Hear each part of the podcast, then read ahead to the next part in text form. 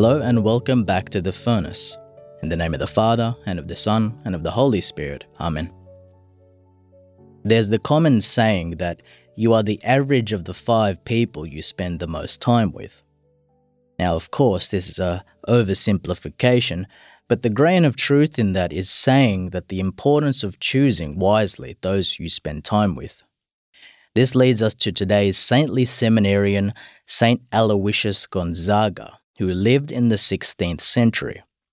At the age of 10, Aloysius consecrated his life to God by making a vow of virginity, and from there he surrounded himself with good and holy people for Aloysius received his first Holy Communion from the hands of Saint Charles Borromeo. And then he joined the Society of Jesus, or the Jesuits, and while in Rome, he had another would be saint as his spiritual director, Saint Robert Bellarmine.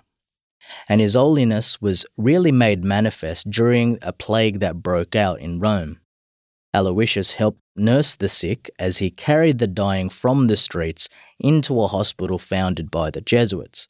He would wash and feed the plague victims, and he did his best to help them prepare to receive the sacraments. Like him and many others, he contracted the disease and never recovered from it. He died on this day, on June 21, in 1591, 430 years ago, at the tender age of 23.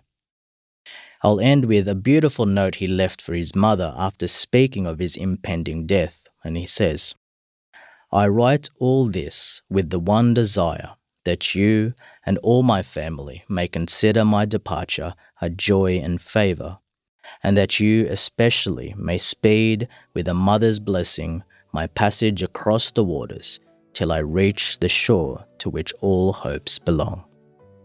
Let us pray.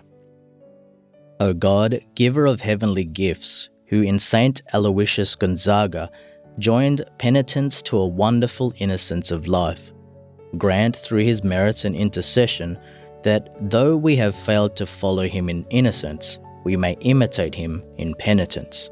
Through our Lord Jesus Christ, your Son, who lives and reigns with you in the unity of the Holy Spirit, God forever and ever. Amen.